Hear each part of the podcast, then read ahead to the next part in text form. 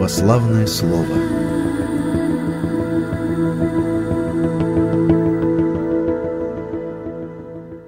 Доброго дня! Друзья, сегодня вместе с нами Владимир Владимирович Сорокин, библеист, ведущий семинаров по библейским книгам в общедоступном православном университете, основанном протеереем Александром Менем. Ну, я добавлю знаток древних языков. Здравствуйте, Владимир Владимирович. Добрый день. Очень рада вас слышать, видеть сейчас. Друзья, вот кто вместе с нами в социальных сетях, можно э, видеть Владимира Владимировича и задавать вопросы. Есть э, замечательная возможность сейчас в комментариях писать и что-то спрашивать. Мы будем говорить о любви Бога к человеку и человека к Богу. Часто можно услышать в проповедях что Бог любит грешников, грех ненавидят, но грешников любит. Так христиане, стараясь привлечь человека в церковь, пытаются убедить, что Бог любит всякого человека, желает спасти его душу. Но вот тут необходимо разобраться, потому что некоторые не могут согласиться с тем, что Бог любят его, потому что, например, уже болен, является инвалидом, находится в тюрьме, в детском доме. Возможно, какая-то случайность отобрала родителей или детей. Итак, Владимир Владимирович, что бы вы в первую очередь сказали? Знаете, тут всегда очень непросто говорить, потому что ну, говорить конечно. Кто сам имеет соответствующий опыт и кто пережил то, о чем говорить. Тому, кто этого не переживал сам, говорить довольно сложно об этом. Но все-таки, если говорить вот так вообще, то можно сказать, что вот это сомнение в Божьей любви, оно, наверное, все-таки результат некоторого недоразумения. Ну, мы понимаем, что, например, если нас кто-то любит, то это нас ведь не гарантирует от того, что мы можем заболеть или потерять близких, или, или с нами может произойти что-то еще. И тот, кто нас любит, наверное, если действительно он нас любит, будет нас продолжать любить, несмотря на это, на, на все на это. Так вот, с Богом примерно так же. Он нас любит, несмотря на то, что с нами происходит, и да, бывает очень непросто эту любовь почувствовать, когда что-то ее заслоняет. Страх, боль, гнев, еще что-то. А, когда с человеком случается несчастье, такое бывает. Это нормальная реакция человеческая. Но она часто заслоняет Божью любовь, которую тогда мы просто обычно не замечаем. Может быть, тут другой вопрос встает. Почему Бог, ну, как нам кажется, порой не делает ничего, чтобы ситуацию изменить. С человеком понятно, человек может нас любить, допустим, он не может ничего в какой-то ситуации сделать. Бог вроде бы может сделать все и всегда. Поэтому у него не должно быть проблем с тем, чтобы, чтобы у нас было все хорошо. Ну да, кажется, Это даже вот на, на молекулы все разобрать и что-то по-новому сделать, чтобы помочь в конкретной ситуации, построить какой-то мост, вот, э, чудо совершить. Ну да, обычно, наверное, скорее не любовь Бога, как думают, проявляется в том, что Он ничего не делает для того, чтобы изменить нашу ситуацию. И тут действительно очень трудно принять, что не всякое изменение ситуации, мгновенное изменение, возможно. Что, к сожалению, тут в каком-то смысле от человека иногда больше зависит, чем от Бога. И при всей любви к человеку Бог не проживает за человека его жизнь. Ну, собственно, в этом, наверное, любовь и проявляется. И если так, если мы в состоянии жить настолько, насколько мы живем, то, наверное, от каких-то вещей мы не сможем избавиться, пока, пока жизнь не изменится. Как интересно вы сказали, Владимир Владимирович, э, Бог не проживает за человека его жизнь. Да, человек должен сам пройти свой путь, прожить. Да, и Бог человеку в этом помогает всегда, но Но нельзя просто взмахнуть волшебной палочкой и сделать, чтобы все было хорошо. Хорошо будет тогда, когда человек сам станет таким, чтобы это хорошо было для него органичным. Грубо говоря, надо стать лучше, чтобы все было хорошо. Хотя, наверное, в том смысле, в котором обычно этого ожидают, хорошо может и не стать. Но когда человек меняется, ему это иногда перестает быть важным. Ну, тут, тут конечно, большая тема. Да, но это уже тема, наверное, мы к ней подойдем все-таки, э, как исправить что-то в жизни человека. А вот как человеку понять, убедиться в том, что Бог его любит? И вот всякого ли человека, каждого ли Бог любит? Каждого, конечно. Но есть определенные, определенные человеческие ограничения, скажем так, вот то, о чем мы чуть раньше сегодня говорили.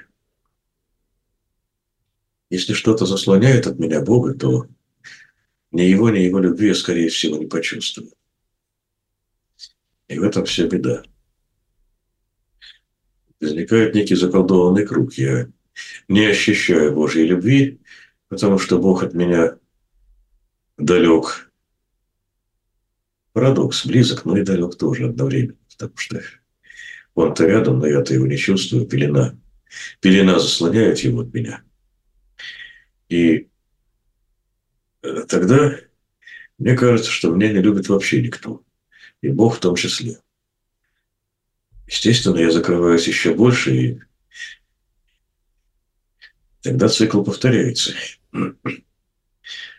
Возникает заколдованный круг. Получается, что я чем больше обижаюсь на Бога, на жизнь, на судьбу и на все остальное, на людей, может быть, тем больше закрываюсь от Бога, от людей, и чем больше закрываюсь, тем меньше шансов пережить реальности Божьего присутствия и Божьей любви.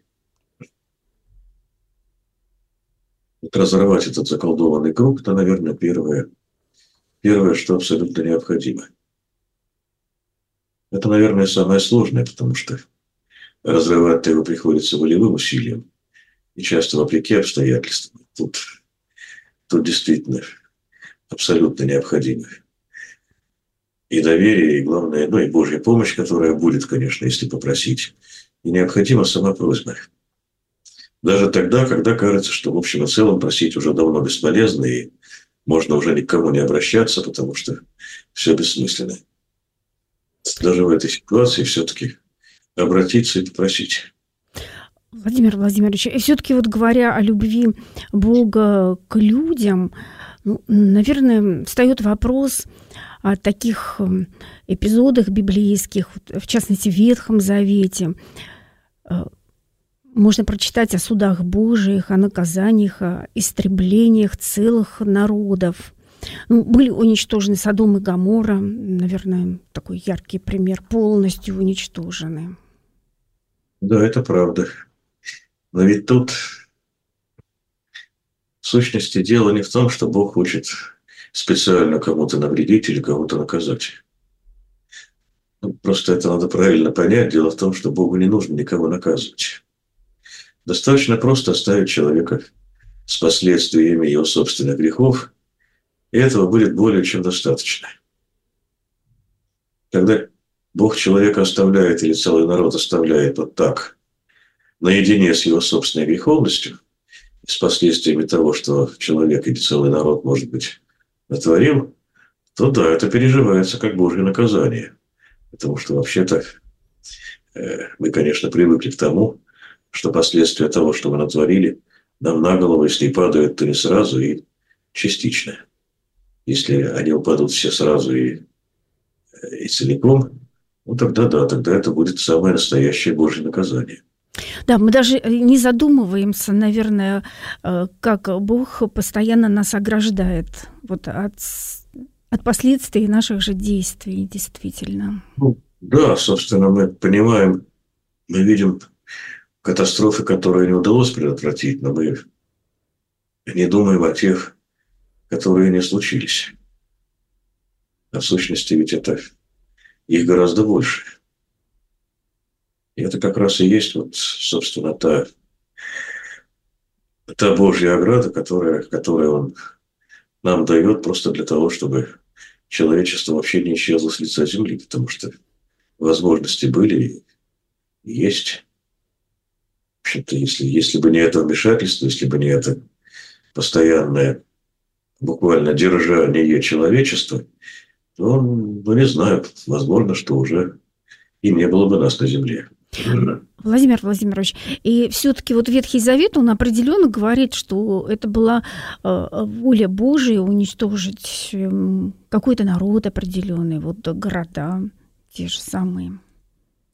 Ну да, конечно, потому что если Бог в конце концов позволяет чему-то произойти, то считается, что значит на то была его воля. Ну да, воля и попущение, их развлечения – это скорее это, знаете, богословский такой момент. Это Библия, книга не богословская, сущности. Там таких тонких различий нет. Поэтому, если Бог что-то попускает, позволяет чему-то быть, ну и предполагается, что значит он этого хочет. То, что на самом деле это не всегда так, мы, конечно, можем понять, внимательно читая библейские книги, но не всегда и не сразу это бросается в глаза. Так что, в общем и целом, конечно, в конце концов, человек сам пожинает те плоды, которые посеял обычно. Бог просто не мешает ему в этом. Наверное, можно это считать наказанием. В конце концов, можно наказать человека, не столкнув его, например, в пропасть, а просто не остановив, когда он туда сделал шаг. Вот почему это бывает, это, конечно, вопрос более сложный, но вот тут, тут встает вопрос о том, что такое Божье долготерпение, когда оно заканчивается. В каком-то смысле. Конечно, это все человеческие понятия, да. Но тем не менее. А, вот, может быть, даже тот другой вопрос сегодня уместен. Не а, такой, любит ли Бог человека, а вот то, что несмотря на все или точнее, смотря на всю историю человеческую, на действия людей, вот продолжает ли Бог любить человека? Можно ли продолжать его любить? Хотя добрые люди, конечно, всегда находятся. Вероятно, они держат какой-то баланс необходимый. Ну, продолжать любить человека, конечно, невозможно. Но Бог делает невозможное, поэтому Он нас любит. Так-то, конечно, любить нас не за что. Учитывая те сколько дров уже наломали, и учитывая, сколько шансов, возможностей упустили, и сколькими дарами пренебрегли, можно сказать, что не стоит особо, и не за что любить. Но Бог ведь любит не потому, что мы хорошие, или потому, что мы делаем что-нибудь для Него полезное. Это безусловная любовь. Ну, как любая настоящая любовь. Так что, конечно, любит.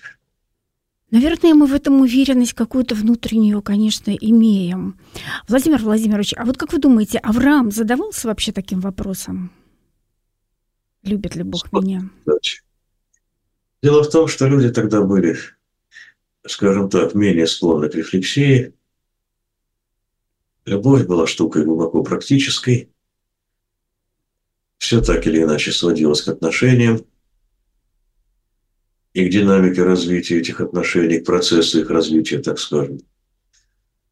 И поэтому, я думаю, наверное, он подходил к этому скорее сугубо практически. Если он видел, что Бог что-то для него делает, то для него это было выражение Божьей любви.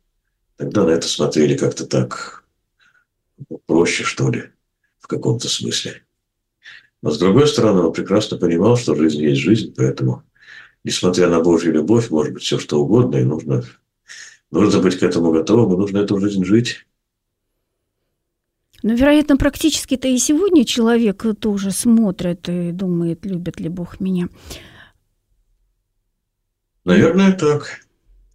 Но ведь тут еще важным моментом было то, что все-таки Авраам, у Авраама был опыт живого общения со своим Богом. Это была целая история, да, но, но она была абсолютно реальной, и Авраам знал Бога. знал, поэтому мог ему доверять. Вот, а сегодня-то мы уже живем в христианскую эпоху. Владимир Владимирович, э, вот как сегодня человеку тоже э, знать, почувствовать, быть уверенным в Божьей любви? В общем-то, так же, как и всегда. В конце концов, ведь тот факт, что мы живем в христианскую эпоху, дает нам определенные возможности, но мы-то рождаемся такими же, какими рождались люди до прихода Христа в мир. Мы не другие какие-нибудь особенные, э, с какими-нибудь особенными, там, я не знаю, э, способностями. Мы также живем в этом мире, также, также ищем Бога или не ищем Его, также хотим любви или как-то научаемся без нее обходиться. И, разумеется, с приходом Христа отношения с Ним становятся центром духовной жизни, но ведь это необходимо все осуществить. А если этого человек, ну, если он об этом, может быть, вообще не думает – и не собирается ничего в этом плане делать, то какая ему разница, приходил Христос или нет? Для многих, в сущности, разницы особой нет. Они живут себе и живут. До Христа им особо нет дела. Ну, пришел, значит, пришел. Ну да, вот есть такая вещь, как церковь. Но кто ею интересуется? Многие или ну так, где как. То есть это не является чем-то обязательным чем-то определяющим жизнь человека, если сам человек не захочет ее таким образом определить. А вот если захочет, тогда другое дело, тогда возможности появляются новые, и их много. И можно жить в пространстве Божьей любви постоянно. До Христа это, пожалуй, было невозможно. Владимир Владимирович, а можно я уточню? Вот на ваш взгляд, э, по-прежнему очень мало людей интересуются церковью. Ну, кажется, вот сегодня там ну, все э, знают, говорят, э, какое-то приобщение есть в жизни многих людей к церкви. Или да, все... знают, говорят, конечно. Но вы знаете, в сущности, практикующих верующих, если брать статистику, несколько процентов, собственно, как и было, и есть в большинстве случаев. И их, не знаю, станет ли больше. Кстати сказать, ну да, если брать 90-е годы, там, конечно, была мода на церковь, и, интересовались, приходили, но многие потом уходили. И сейчас эта мода, мне кажется, несколько уходит в прошлое. Ну, конечно, когда ситуация осложняется, когда события какие-то грозные происходят, тогда, конечно, интерес к церкви может расти. Может быть, он сейчас отчасти в этом смысле и растет. Но, опять же, это все скорее меньшинство, чем большинство. Хотя формально, конечно, в России подавляющее большинство вроде бы христиане, православные. Ну и сейчас такая неспокойная обстановка, все, что происходит в мире. Ну, думается, что человека подводят, приводят в церковь. В общем-то, да, но ведь тут во многом еще встает вопрос, что там человек найдет. То есть найдет ли человек в церкви какой-нибудь ответ на свои вопросы, какой-нибудь отклик на свои ожидания. Оно, конечно, правда, церковь для того существует, чтобы удовлетворять чьи-то потребности, но откликнуться на то, что для человека важно, это все-таки абсолютно необходимо. Я перелистну страничку у себя просто э, в социальной сети. Тут вот слушатель пишет, я не могу без улыбки не читать. Да, я не буду читать, потому что мы говорим действительно о другом. Ну что ж, ну вот. Да. Кто-то кто с серьезными вопросами, кто-то вот сейчас так шутит, что э, да, я просто уйду из этих комментариев. А, Владимир Владимирович, ну, давайте мы тогда действительно поговорим уже об ответе человека. Что вот человек может, ну, как он может принять, наверное, вот как принять любовь Божию? Как принять? Ну, Говоря по-человечески, конечно, никак. Мы не можем любить, у нас нет любви. Ну, по природе я имею в виду. Да. И мы никак не можем... Но мы же говорим иногда, что мы так любим. Любовью. если мы по-настоящему любим, значит, Бог в этом участвует. Настоящая любовь всегда дает Он, даже если это любовь к человеку. Да, сущность любая.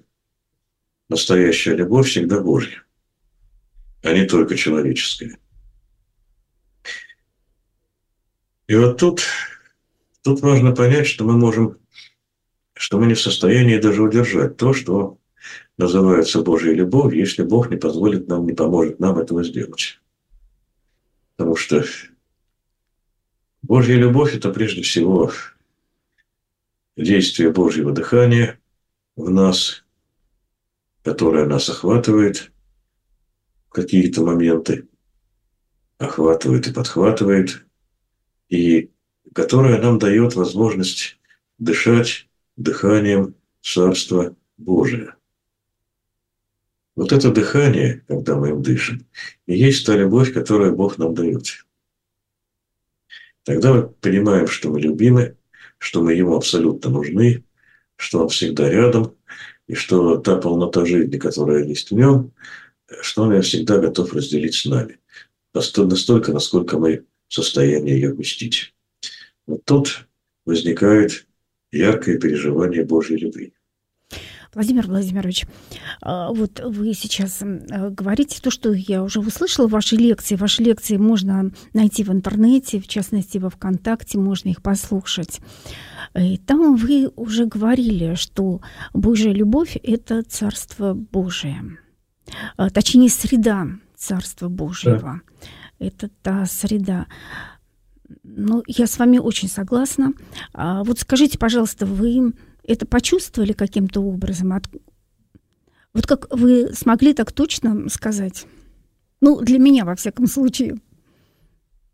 Ну, да, разумеется, у меня есть опыт Божьей близости и Божьей любви, за что я ему очень благодарен.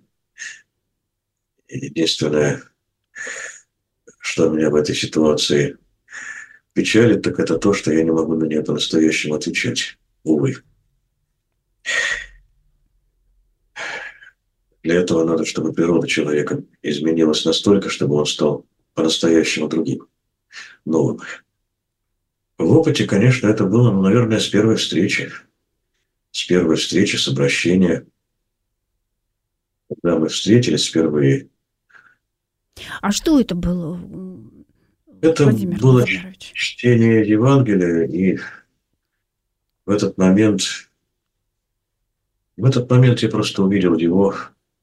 Он стоял передо мной. Я тогда не был христианином, Евангелие я взял просто ради, не знаю чего, ну, общего интереса. Это как раз были 80-е годы. Вы увидели человека? Э, скорее почувствовал человека, как может почувствовать слепой присутствие того, кто перед ним стоит. Скорее, наверное, так. И он буквально дышал любовью. Абсолютно ненавязчивый, абсолютно оставляющий всю полноту свободы. Можно было... Это сон? Можно... Это сновидение, может быть, было? Нет, это было наяву. Никаких сновидений. Ну, сновидения бывали разные, но это другое дело. А здесь все было наяву. И абсолютно отчетливо. И вот тогда я впервые понял, что, что этот человек полон любви, кем бы он ни был. Потом-то я понял, кто это. Владимир Владимирович, вот я откликнулась на это ваше определение. Божья любовь – это среда Царства Божьего. Я сразу вспомнила, примерно в 21 год, даже точнее, да, примерно 20, почти 21 год мне был, я пережила сновидение или видение, но настолько отчетливое, яркое. Ну, наверное, люди, которые с таким сталкивались, они это понимают, да, что-то необычное. И вот единственное, что я могла потом сказать, что я ощущала, как меня любят. Э, ну, трудно передать, если человек ощущает что-то неземное другое. Но вот единственное, да, что я говорила, вот я чувствовала, что меня любят. Э, здесь-то мы на земле, ну, это можем видеть по выражению глаз, по поступкам, словам. Ну, вот физически вот это ощущать, наверное, можно, да, в том другом Царстве Божьем. Вот да. И, и так правильно вы сказали, что это среда Царства Божьего. Это такая среда, которая может проникать и сюда. Так, Владимир Владимирович, теперь вот давайте мы поподробнее действительно поговорим, чтобы вот человеку как-то это удерживать и в себе, и, может быть, вокруг себя. Да, это и есть, наверное, самое сложное, потому что, конечно, очень радостно и, наверное, и плодотворно если говорить о плодах таких сугубо человеческих, вот это пребывание Божьей любви, когда тебя любят, это вообще здорово. Самому любить несколько сложнее. Но оно и понятно, что в конце концов э, для того, чтобы переживать любовь Бога, в общем, наверное, ну, каких-то духовных усилий больших не требуется, если она здесь, ты просто чувствуешь и все. Причем чувствуешь действительно не на уровне каких-то проявлений, а как, как, собственно, некий процесс. Как то самое Божье дыхание. А вот самому ответить, для этого придется природу свою изменить. А меняется она не быстро, не просто. И, собственно, что от человека требуется, может быть, это единственное, что от него требуется. Так это не уходить и не терять то, что ему дается. Конечно, понятно, что у каждого тут своя мера, и у каждого будет свой, свой способ и форма существования вот с этим даром. Но, но он действительно переживается именно как, как, как, вот как жизнь, как поток жизни, Божьей жизни – которую получил. И как то, вокруг чего теперь надо выстроить всю свою жизнь. Ну, вот, может быть, просто что на ум приходит, может быть, кто-нибудь читал или еще прочтет. Есть такой роман, называется «Казус Кукутского». Ну, там, насколько там он христианский, это другой вопрос. Но там интересная ситуация, там у человека, у врача появляются некие, очевидно, сверхъестественные способности, связанные с его профессией, с возможностью лечить. И вот когда он понял, что они у него есть, он стал выстраивать вокруг этой своей способности, но она ему действительно была и необходима, и полезна, стал выстраивать всю свою жизнь. То есть он занимался теми или иными делами. Но если это дело как-то было несовместимо с этой его новой способностью, он от этого дела отказывался. Он также выстраивал круг общения, то есть общался с теми, кто совместим был вот с этим его новым состоянием, так скажем. Ну и так далее. То есть фактически свою жизнь он выстроил вокруг этого дара – а иначе его можно было потерять. Ну так вот, ну там, в общем-то, так, более такая, как бы сказать, практическая вещь человеку была дана. А ведь если говорить о Божьей любви, то, собственно, это вот и есть то, что от человека требуется.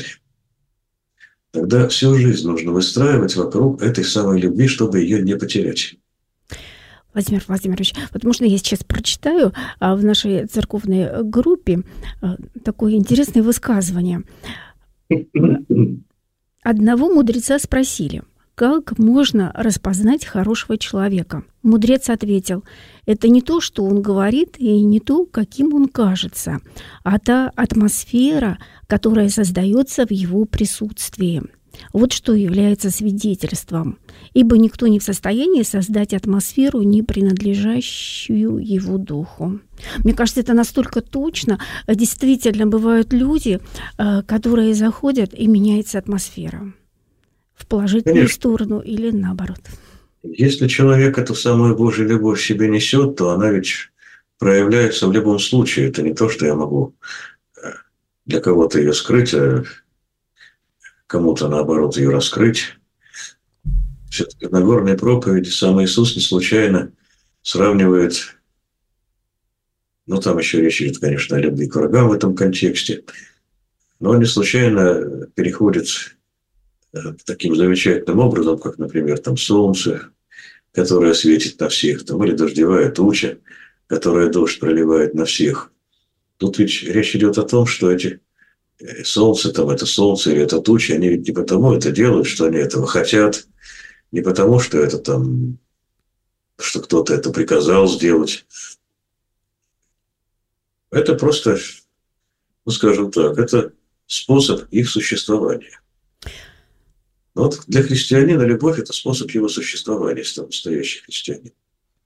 Поэтому, когда он приходит куда-то, то, естественно, хочет он того или нет, но это заметно.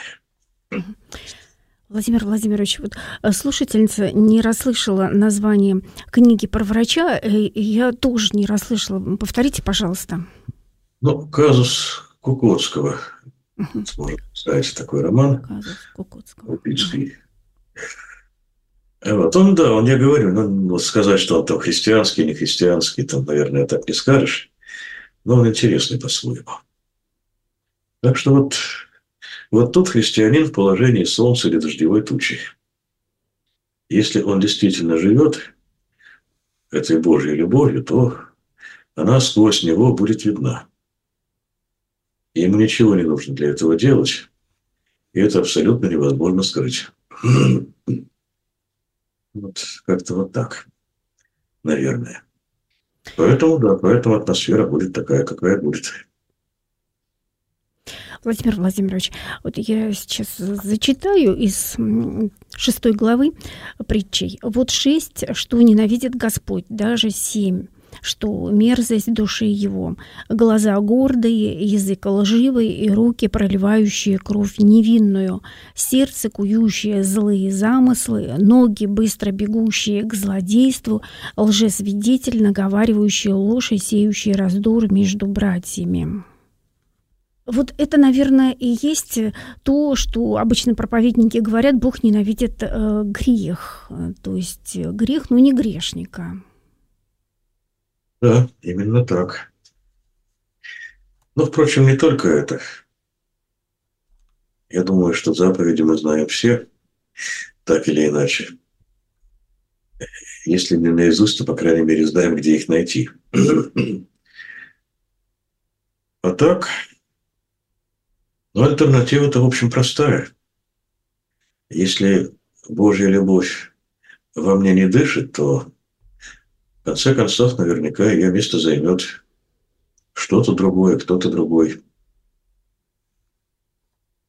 Но тут, видите, тут ни в одном грехе дело как таковом. Конечно, грех в любом случае человека с Богом разделяет. Но с другой стороны, ведь если мы просто от него отворачиваемся – я не имею в виду специально отворачиваемся. Надоел нам Господь Бог, посмотрим куда-нибудь в другую сторону. Не так. А в повседневности, где, где, в общем-то, мы часто Бога теряем. Вот любая такая потеря, в сущности, лишает нас Его любви. И добавлю, открывает, к сожалению, дорогу к душе, нашей душе и нашему сердцу, тем, кому там лучше бы не бывать. Это вот такой любопытный момент. Причем их может оказаться очень серьезным, если не предпринять усилий. Усилий по возвращению – сожалению, блудными сыновьями мы бываем гораздо чаще, чем чем нам кажется. Да, мы сегодня говорим обо всем этом, чтобы, ну, наверное, для того, чтобы научиться любить такой любовью, которой любит нас Бог. Вот я вспомнила про свое какое-то видение в 21 год, ну, потому что 21 – это особенный возраст, как даже пишут аналитики, исследователи, три раза по семь. Вот это возраст, когда человек может, ну, чего-то а, очень многое в себя вместить. А, ну вот сегодня, смотря на свою жизнь, я так думаю, это далеко от э, Царства Божьего, потому что очень многое не на благо всего, не на благо мира, не на благо людей.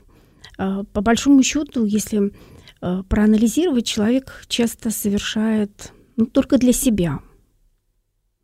Владимир Владимирович, а вот как понять, не ошибиться, что э, действуем мы э, на благо общества или все-таки только для себя? Ну, знаете, действовать на благо или не на благо общества – это вопрос сложный. Ну да. И, по правде говоря, он настолько глобально тут поставлен, что даже не знаю, как отвечать. В сущности, ведь все проще. Вопрос только в том, мы в данный конкретный момент со Христом или нет. Делать-то можно все, что Он велит делать. Заниматься можно всем, в чем Он готов участвовать. Если Он со мной, то греха нет. С другой стороны, может, совершенно невинное занятие без Него может вернуться грехом. Эта штука глубоко практическая. То есть, собственно, все упирается Вопрос о том, он сейчас рядом со мной или нет. Он вместе со мной, или вернее я вместе ли с ним, или нет. Если я вместе с ним, тогда, тогда все хорошо. И дело тут не в благе общества или в моем личном, а в том, что, что мы работаем вместе, и эта работа, значит, Богу нужна. Вот все. А решает глобально, что там на благо общества, а что нет. Но это ему виднее на самом деле. Если вдруг я захочу сделать что-нибудь совсем уж не на благо общества, я думаю, от меня просто остановят. С другой стороны... Ну, очень хорошо вы подсказали отдых, задать такой вопрос отдых, себе, да. И отдых, простите, и самообразование ведь тоже вещи необходимые, в том числе на благо общества. И если это все вместе с ним, то можно сказать, что делается его дело. Хотя я это делаю вроде бы для себя. То есть задать себе вопрос со Христом сейчас или нет? Конечно. Он практический, он конкретный, а насчет всеобщего блага, ну тут как-то, знаете, очень, больш... очень много абстрактного. Никогда точно не знаешь, как на это отвечать. Я прочитаю вопрос от Николая. Любит ли Бог не христиан? Конечно, почему же нет? Вообще даже и Иисус никогда не, не обещал, что он ограничится общением только со своими последователями. Он всегда говорил о том, что у него есть разные овцы с разных дворов. Так что не Бог, Отец – и сам Иисус никого не оставляет. Ни одного ищущего. Ни одного из тех, кто действительно обращается. Владимир Владимирович, а теперь вот давайте мы, может быть, к, к начальным вопросам, э, к такому вопросу вернемся. А как человеку ну, почувствовать, понять, что Бог, ну, сказать, что действительно Бог его любит, если он ну, в какой-то очень кризисной ситуации? там тяжело болен, потеря близких? Наверное, прежде всего постараться постараться успокоиться и затихнуть. То, что требует от человека четвертая заповедь, а о шаббате, внутренней тишины. И оттуда, из этой тишины, просто позвать позвать так, как будто Как будто кроме этого зова ничего нет. Ни болезни, ни потери. Я понимаю, что это легко на словах и очень непросто на практике. Но это единственное, что в такой ситуации спасает. Спасает вот от того самого заколдованного круга, о котором мы говорили. Где каждая, каждая следующая боль, каждая следующая злость, каждая следующая, каждый следующий страх загоняет еще больше, более глубокую ловушку. Это, конечно, я понимаю, сложная, сложная задача, но, к сожалению, в вашем мире простых задач нет. Мы все, грубо говоря, живем в режиме спасательной операции. бывает всякое. Бывает нужно некое сверхусилие, если хочешь спастись. Но вот тут нужно это сверхусилие. Тогда прочитаю вопрос от Галины. Что такое духовная жизнь? Духовная жизнь в сущности, это очень простая штука. Вот это, наверное, усилие, о котором вы сейчас сказали. Если говорить, собственно, о духовной жизни, то это та самая жизнь, которая дает нам дыхание жизни, которое Бог нам дует в ноздри при сотворении. Мы все рождаемся с этим дыханием. Если мы позволяем этому дыханию в нас дышать и менять нашу природу, то мы живем духовной жизнью. Собственно, только это и есть духовная жизнь в настоящем смысле слова. Потому что это дыхание, оно Божье. В конечном счете оно в нас, но оно Божье. А вот что для этого надо? А для этого надо сосредоточенность на этом. Потому что в конечном счете именно наша воля определяет меру одухотворенности нашей жизни. То есть именно от нашей воли зависит, насколько, в какой мере полноты мы будем этим дыханием жизни дышать. Ну, на духовном уровне у нас два дыхания, физическое и духовное. Вот насколько интенсивно будет наше духовное дыхание, зависит от нашей воли. Поэтому воля, концентрированное внимание. Это и есть, собственно говоря, духовная жизнь. В конце концов, она выльется в нормальные полноценные отношения с Богом и с людьми. Вот про отношения с Богом я сейчас и хотела уточнить, вот снова вспомнить Авраама. Вы сказали, что у него были ну, какие-то особенные такие личные отношения с Богом. Вот это, это время было другое, может быть. Нет, это люди были другие. Как-то Серафима Саровского, по-моему, спросили, что вот раньше были вот какие подвижники, а сейчас, говорит, что ли, благодать? Благодати и нет. Он говорит, да нет, решимости-то и нет. А благодать-то она та же самая во все века. Так что и здесь примерно то же самое. А чем отличался Авраам от современного человека, ну, такого среднего современного? Именно решимостью. Идти так идти, а не ходить так не ходить. Это как бы так бы пойти бы, да чтобы с другой стороны пойти не очень далеко, да чтобы еще пойти так, чтобы ничего не потерять, и чтобы и новая жизнь появилась, и со, и со старой не, не распрощаться. Вот сверхзадача большинства современных людей. Ну и Христос вот. сказал, э, в Евангелии мы читаем, оставь все и следуй за мной. Вот идти за Христом. Это что, да. это что оставить? И как идти? Оставить все то, что не получится взять с собой. Вот мы говорили о том, что что-то он с нами готов делать, а чего-то не готов. Даже не тогда, когда это прямое нарушение заповеди. Нам немного сложно принять как факт то, что если он с нами не хочет чего-то делать, нам этого делать не надо. То есть отказаться, собственно, решать за себя, как я буду жить, что я буду делать, чем я буду заниматься и так далее. Попробуйте еще от этого отказаться очень не хочется отказываться. Ну, в Царство-то Божие, в вечность мы отсюда действительно ничего не возьмем материальное. Я думала сначала вы об этом, а вот все-таки еще и здесь нужно сделать выбор, отказаться от того, что мешает. Да, конечно, мы ничего отсюда не возьмем. Но весь вопрос в том, как мы действуем, как мы живем. Потому что если мы живем и действуем с Ним, то то, что мы прожили, то, что мы сделали – становится частью царства вместе с нами. А если мы это делали сами, одни, без него, то оно остается здесь, и если этого будет много, придется выскакивать как из огня. Почти по Павлу. А вот если ну, подумать, предположить, а что мы все-таки возьмем с собой в Царство Божие? Ну, куда мы стремимся, что мы можем взять с собой в себе? Себя. И вопрос только в том, какими мы будем. Что такое, чем я буду, когда наступит момент, время покидать этот мир? Чем я буду?